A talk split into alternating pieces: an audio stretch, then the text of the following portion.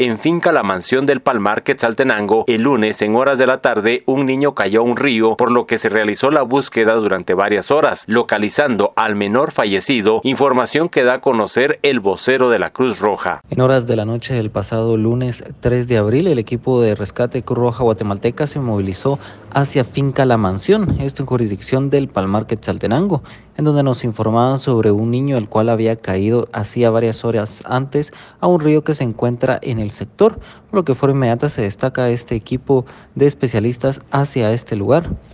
Tras varias horas de ardua labor trabajando durante toda la noche, madrugada y parte de la mañana de este martes 4 de abril, el equipo de rescate de Cruz Roja Guatemalteca hemos localizado al niño eh, fallecido, esto debido a asfixia por sumersión, esto tras haber sido arrastrado 5 kilómetros por la corriente del río. Desde Emisoras Unidas Quetzaltenango informa Wilber Coyoy, primera en noticias, primera en deportes.